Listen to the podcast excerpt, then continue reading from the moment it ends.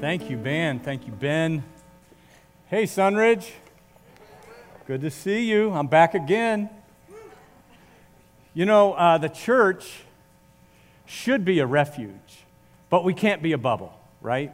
And, you know, it was just last Sunday, Easter Sunday, where we were praying for Christians in Sri Lanka uh, from all the bombings that occurred over there, and, and several hundred Christians lost their lives. And I don't know if you've been following the news, but just yesterday in Poway, a synagogue uh, there, a uh, shooter came in and shot people. There's at least one dead, I believe. It's just, you know, these words that we sing, uh, that we stand on a firm foundation. But that foundation isn't hate or it's, it's not anger, it's the love of God. And, and I love the way those words said it's like, show us who you are, God, and fill us with that, and then lead us to take the love that you've given us to the world. I think that those are the marching orders to the church today. So this morning we are a refuge. We're, we're going to spend some time in God's Word and growing, but we can never forget that there's a whole world out there that's gone bonkers. And we have the love of God in us, those of us who are Christians. And it's such a great opportunity. I pray uh, that Sunridge, that we are those people. That if Sunridge is your home, that, that we are that church in this community. Um, to God be the glory when that happens. Um, when I was growing up, I wasn't that picky about my water. I don't know about you, but like when I was a little kid, you got your water from two sources. If you're in the house, you got it out of the faucet, and if you're outside, you got it the hose. That's like you don't even see that anymore. It's like a kid would probably get spanked. Well, no, they wouldn't get spanked. You'd probably like get a hug or something. I don't know, but like if you, we drank out of the hose when we were outside, something you don't even see anymore, you know. And the thought back then, like, sorry, young people, old man. Uh, the thought that somebody can make a fortune bottling what is already free, just not even in my paradigm. Um, but we know it's true, right? So we're in this series that we're calling Grace Like Water. We're comparing God's grace to water. Uh, and we've said that, you know, God's grace is like water because of, through Jesus Christ, the pure and amazing grace of God flows to us. And if we allow it, it can flow through us to others. We've looked at um, how the Bible says that people have kind of an innate thirst for the grace of God. Whether religious or not, there's like something that draws us toward the idea of grace in God.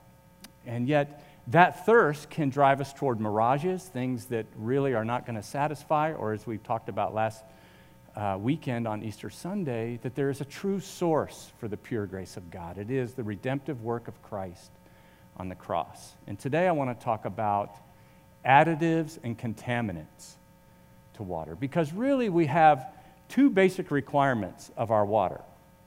Uh, we want it to be free of contaminants, and we want it to taste good. So, you know that water is easily contaminated, and that's why we have so many regulations and checks and balances, and we're very protective of our water source. So, too, grace. Grace can be easily contaminated to the point that it's no longer fit for consumption. And we want our water to taste good too, which is kind of like what has proliferated bottled water and, and water that we pay for rather than taking it for free. And they add little chemicals like sodium bicarbonate and other things to just give it a little better flavor. And you know, grace can be like that too. We, we can add to grace to make it a little more palatable to us. So when we talk about the grace of God, the pure grace of God, it's important that we get it right. And that's what I'm going to be talking about today. What is the pure grace of God, and how can we, what are some of the additives and contaminants that it can load up with? Because God's pure grace comes free of additives and contaminants. His grace comes free of additives and contaminants. Uh, in the first message I read from Philip Yancey's wonderful book, What's So Amazing About Grace, and in that book he talked, he says that grace is the last best word. And the passage we're going to look at today in John 8, it is to me the best grace story ever. Not just because it's a compelling story, but it's, it, it poses the same dilemma between contaminants and additives, between you know, uh, grace abuse and, you know, like stealing the grace of God or making it easy grace or whatever. It poses the same dilemma that we face. And so I think it's one of the clearest passages on what the word grace means theologically and, and uh, experientially in our lives. And if you're not familiar with the story, the scene is that uh, there's this very popular rabbinic teacher. His name is Jesus and he's in the temple and he's teaching. And other rabbinic teachers and the Pharisees, the religious leaders, right in the middle of his teaching, they interrupt him and they bring a woman in and bring, him, bring her right to the front who's been caught in the actual act of adultery. John 8 3, they made her stand before the group and said to Jesus, Teacher, this woman was caught in the act of adultery. So just like transport yourself there for what that must feel like among everybody in the audience and certainly for her. And then in verse 5, they say that in the law of Moses, in the law, Moses commanded us to stone such women. Now, what do you say? And verse 6 tells us why they asked that question. They were using this question as a trap in order to have a basis for accusing him. So I want you to see that their motive is to discredit Jesus. And they pose this question to him that is a false dichotomy. It's a, it's a useless question, but it, it clearly it illustrates uh, this dilemma of grace. And so it's really helpful to us. I love how John is included this in it. And here, you know, in verse 5, they ask, in the law, in the law Moses commanded us to stone such women. Now, what do you say? So Jesus is in a pickle. If, if he doesn't say stone her, then they have him trapped. He's weak on the law, he's weak on sin. He doesn't follow the scripture, he's a liberal. But if he says stoner, then he, he's violating Roman law. He has no uh, authority to order an execution. But more than that, that would make him a fraud. And so it allows these people, the, the teachers of the law, other teachers, and the Pharisees to point their finger at Jesus and see, see, he's not really a friend of sinners. He's just like us, and he condemns them as well. And then Jesus takes this huge risk and how he responds to them. They're peppering him with questions. And in verse 7, when they kept on questioning him, John tells us that he was kneeling down and he was writing in the sand. He straightens up and said to them, If any one of you is without sin, let him be the first to throw a stone at her. So basically, Jesus just stops and says, I'll tell you what. If you can do it, do it. That's a huge risk. And knowing what I know of being a Christian since 1972, it's remarkable that they didn't follow through and continue in their anger to throw stones at her. But in a miraculous way, they're kind of like set back on their heels, they're stunned, and John says they dropped their rocks and walked away one by one. Now, this story is often referred to as the woman caught in adultery, but I would suggest that we change that title. That now we call it self righteous dudes that get toasted up by Jesus. Because that's what happened. What Jesus does is he forces them to look inward. Before, before you go anywhere with this, look at yourself.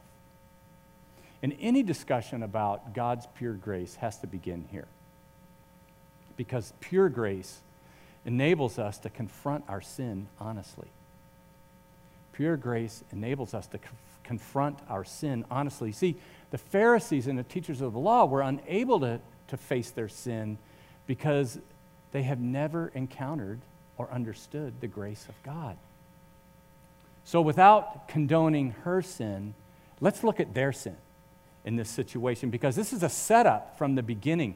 Uh, it's not happenstance. I mean, it's ridiculous to think that there's some possibility that this could have just all just happened in perfect timing.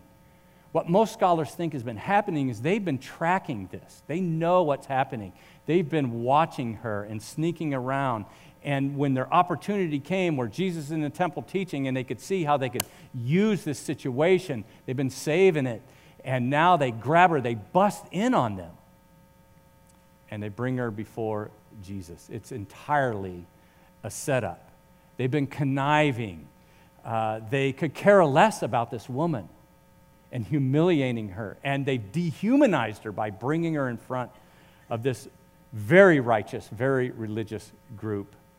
So I would ask in the story, who's the real sinner? Have you ever taken a drink of water and then said, like you notice something in there that's not supposed to be in there, besides like stuff floating in it after one of your kids drank out of it, but like you taste something. You taste something. You know, like when your grandchild who has strep throat drinks your Coke and then and it drools back in, you're like, oh, you can have Grampy soda now. But more than that, you taste something you didn't see there. It might be a, a, a hint of chlorine or sometimes, like, I'll just get a drink out of the tap. No offense to the water company, but it makes me think they were working on the system because it tastes like acetone or, or maybe Cindy's trying to poison me. I don't know, but it has not worked. You see, self righteousness is a contaminant, not a component of grace. Self righteousness is a contaminant, not a component of grace. And, and Paul writes that it's a common contaminant. That's why he, he has to address this in Romans 14:10. He says, You then, why do you judge your brother? Or why do you look down on your brother? For we will all stand before God's judgment seat. Whose judgment seat? God's. You see, judging is above my pay grade and yours too. But like how water can be contaminated, Christianity is vulnerable to the contamination of self righteousness. I'm going to tell you something self righteousness tastes horrible the first time you taste it, but you can acquire a taste for it after a while. Self righteousness is really a cover up for self loathing. We self loathe because we don't understand God's grace. But when we receive God's grace, the pure and amazing grace of God, the, the fear of not being accepted is eliminated. And it, it eliminates the need for us to pose or to become self righteousness. And to me, this is one of the reasons why Christianity makes the most sense of all world religions. Because religion can lead you to a place where you're, you're not even like the values that your religion uh, espouses. It can, it can make your life worse. It can make you feel horrible about yourself, which is not the point. In Christianity, we're free to acknowledge that we're broken. And our acceptance with God has nothing to do with our performance. And when we, when we can get there, when we can realize that God accepts us as we are, we no longer need to be defensive because we're all sinners. Just think about how much that would help you if, if you really thought this through how much would that help you in your relationship? So think about the argument you had with your spouse this week or on your way to church or in the parking lot at church.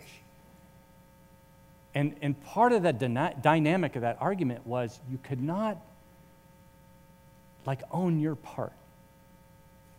You cannot accept or acknowledge that you're involved in this conflict. What if, what if you could freely admit that? What about what about like at work when you know you're in a conflict with your with a coworker or and there's like this dynamic where you can't even talk with one another and, and so and but part of that conflict is that nobody in the conflict can admit that they're wrong.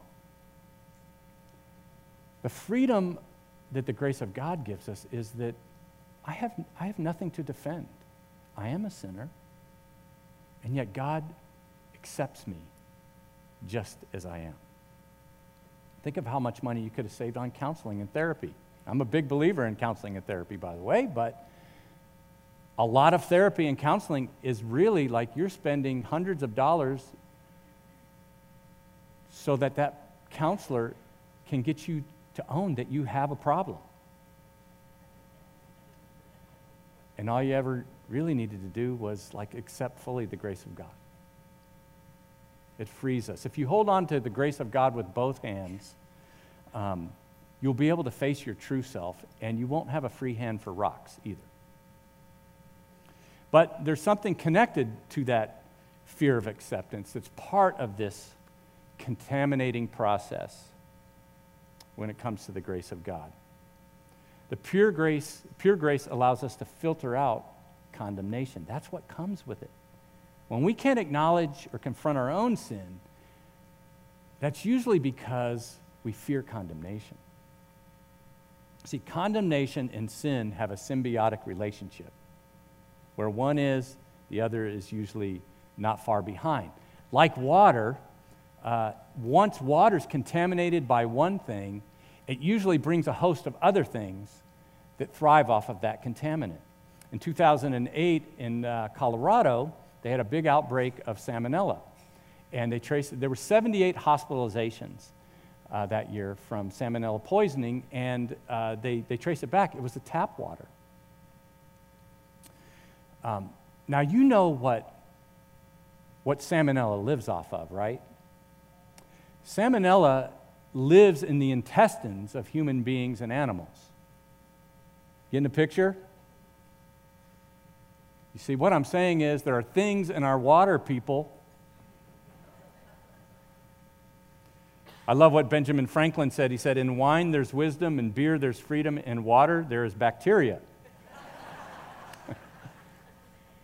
and condemnation is a common contaminant of grace that thrives off of sin. See, when you become a Christian, your sins are gone, they're forgiven. But I want to also point out that you're not just free from your sin and its penalty, you are free from the condemnation that almost always accompanies sin. That's why Paul wrote in Romans 8:1, there is therefore, therefore there is now no condemnation for those who are in Christ Jesus. Yes, we're forgiven, but there are no, there's no condemnation that is always associated with this. You know, in, in in the interaction Jesus has with uh, the adulterous woman in John 8:10, he's, he's been on his knees writing and he straightens up and he says, Woman, where are they? Has no one condemned you? No one, sir, she said. Then neither do I condemn you, Jesus declared. Go now and leave your life of sin. Jesus says to her, I don't condemn you.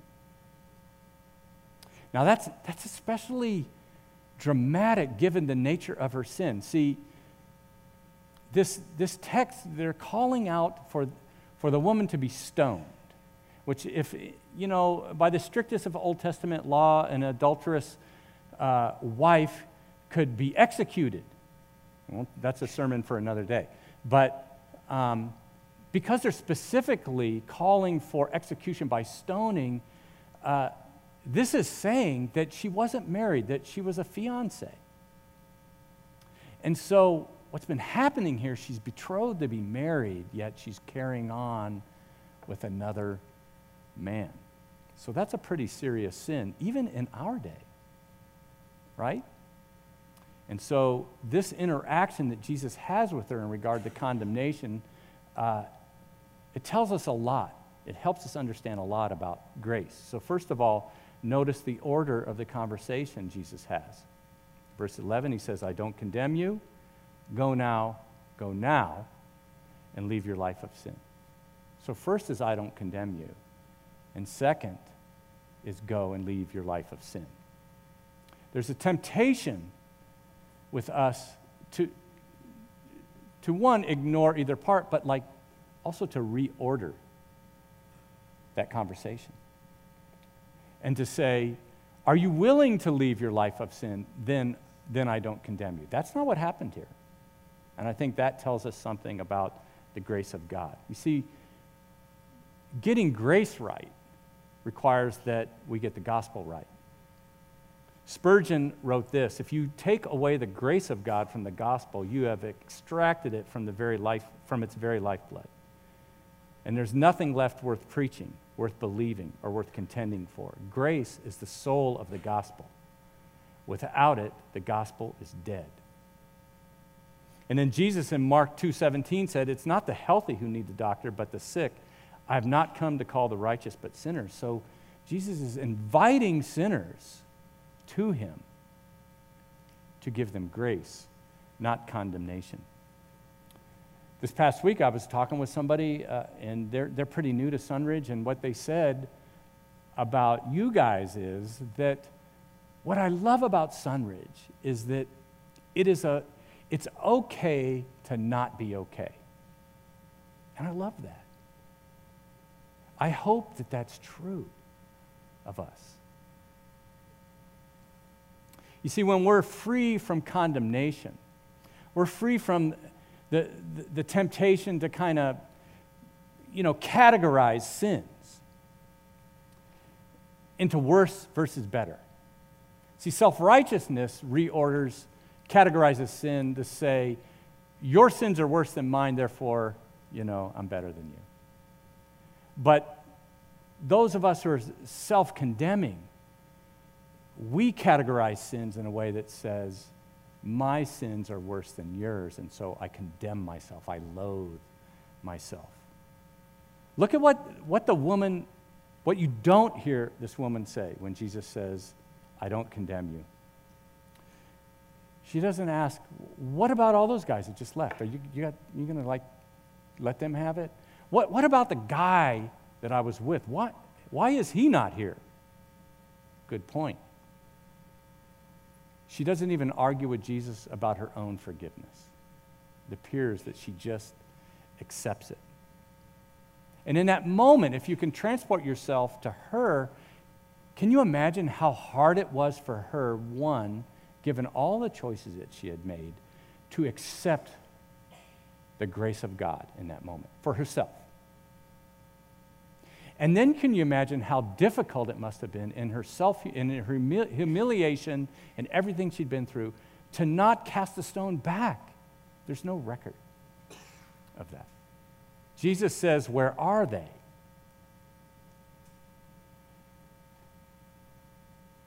And then he says, I don't condemn you. And I, I, think that that juxtaposition between they and I is important to note. Because I think Jesus is saying, they condemn you.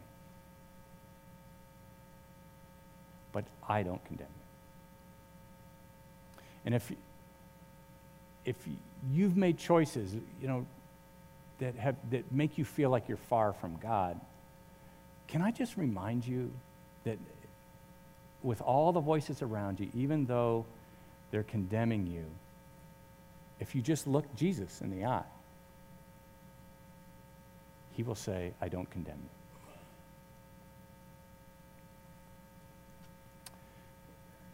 Condemnation is a potent toxin to grace.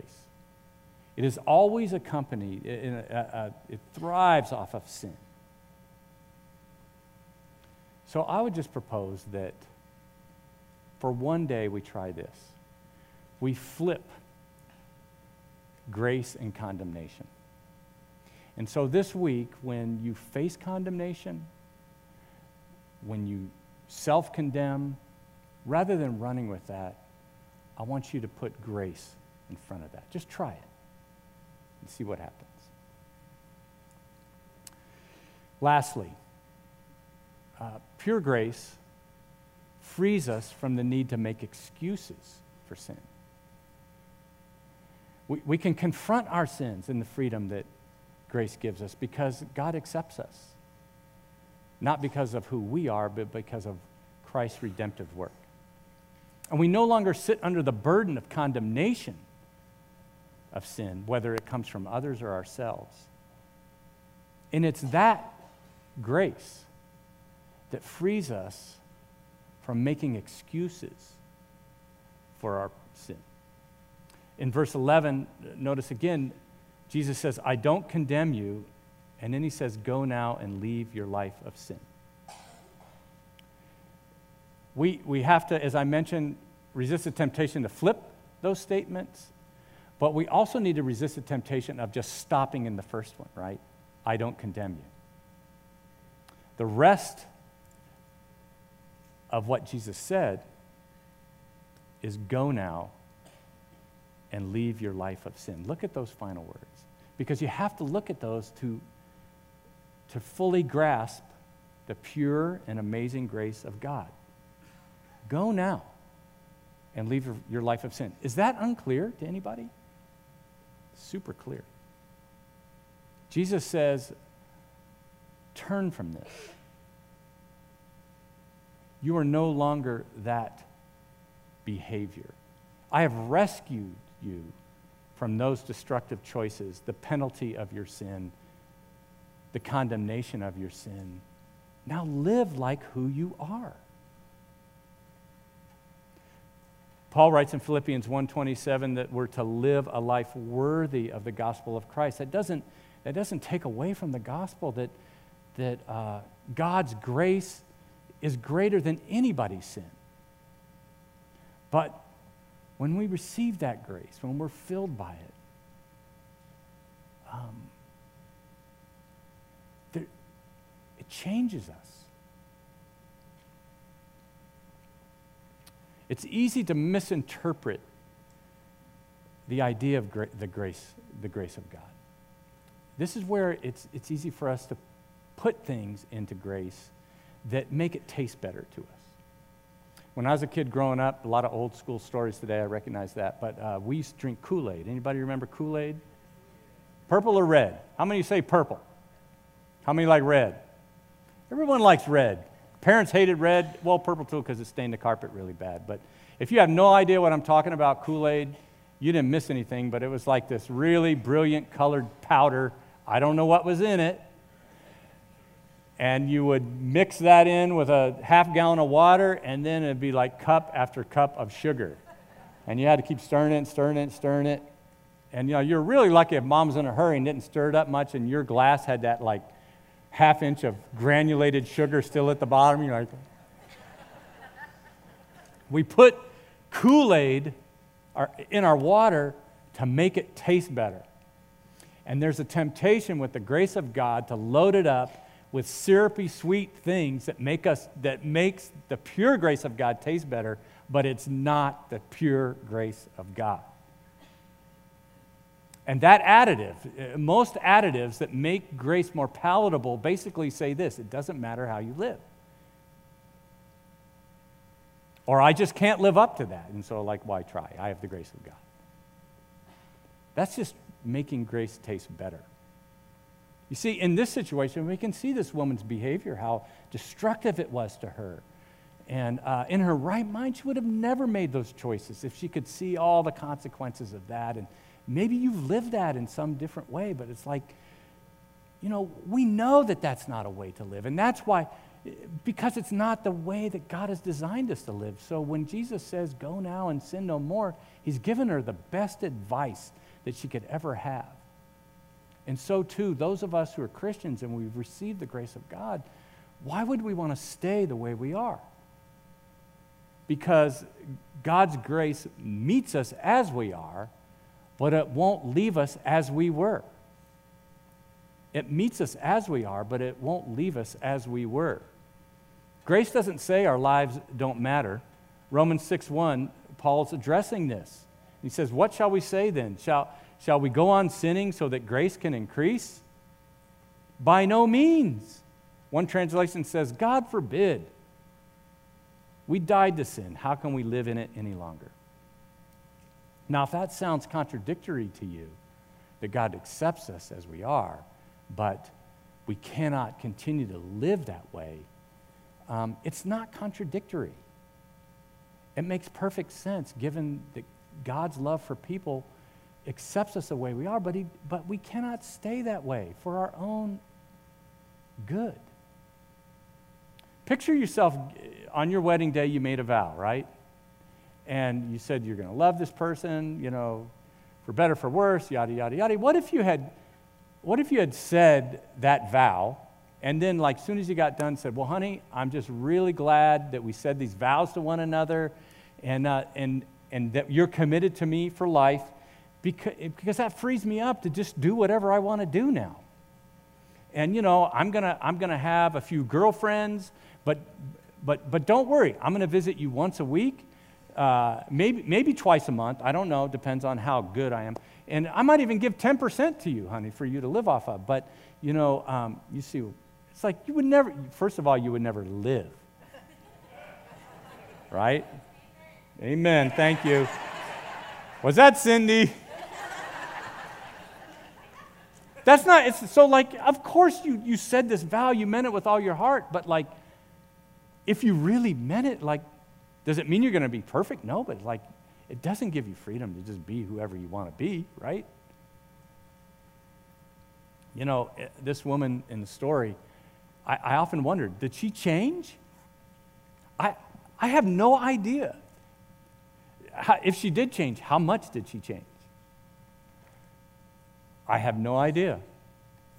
And that's, to me, that's one of the beauties of the story, is be, because it's like John's, you know, uh, through the inspiration of the Holy Spirit, you know, he records the story right to there. And it's like, if there had been more to the story, wouldn't you be tempted to like See, that's the level of obedience that must be there to demonstrate true belief. Isn't, is that the argument we have today in the church? Here's, here's the truth. When we receive the grace of God, with, with, in its purest form, without additives and without contaminants, we, we no longer have to fight or fear acknowledging that we're broken. And we don't have to fear the condemnation that comes with that. When you drink of that pure and amazing grace of God, you change. We change at different rates. We, we become uncomfortable with the way we were. There's so many factors that contribute to what your life looks like after you receive that grace. But you will change because you are freer than you have ever been in your life because you have the grace of God in you. Let's pray.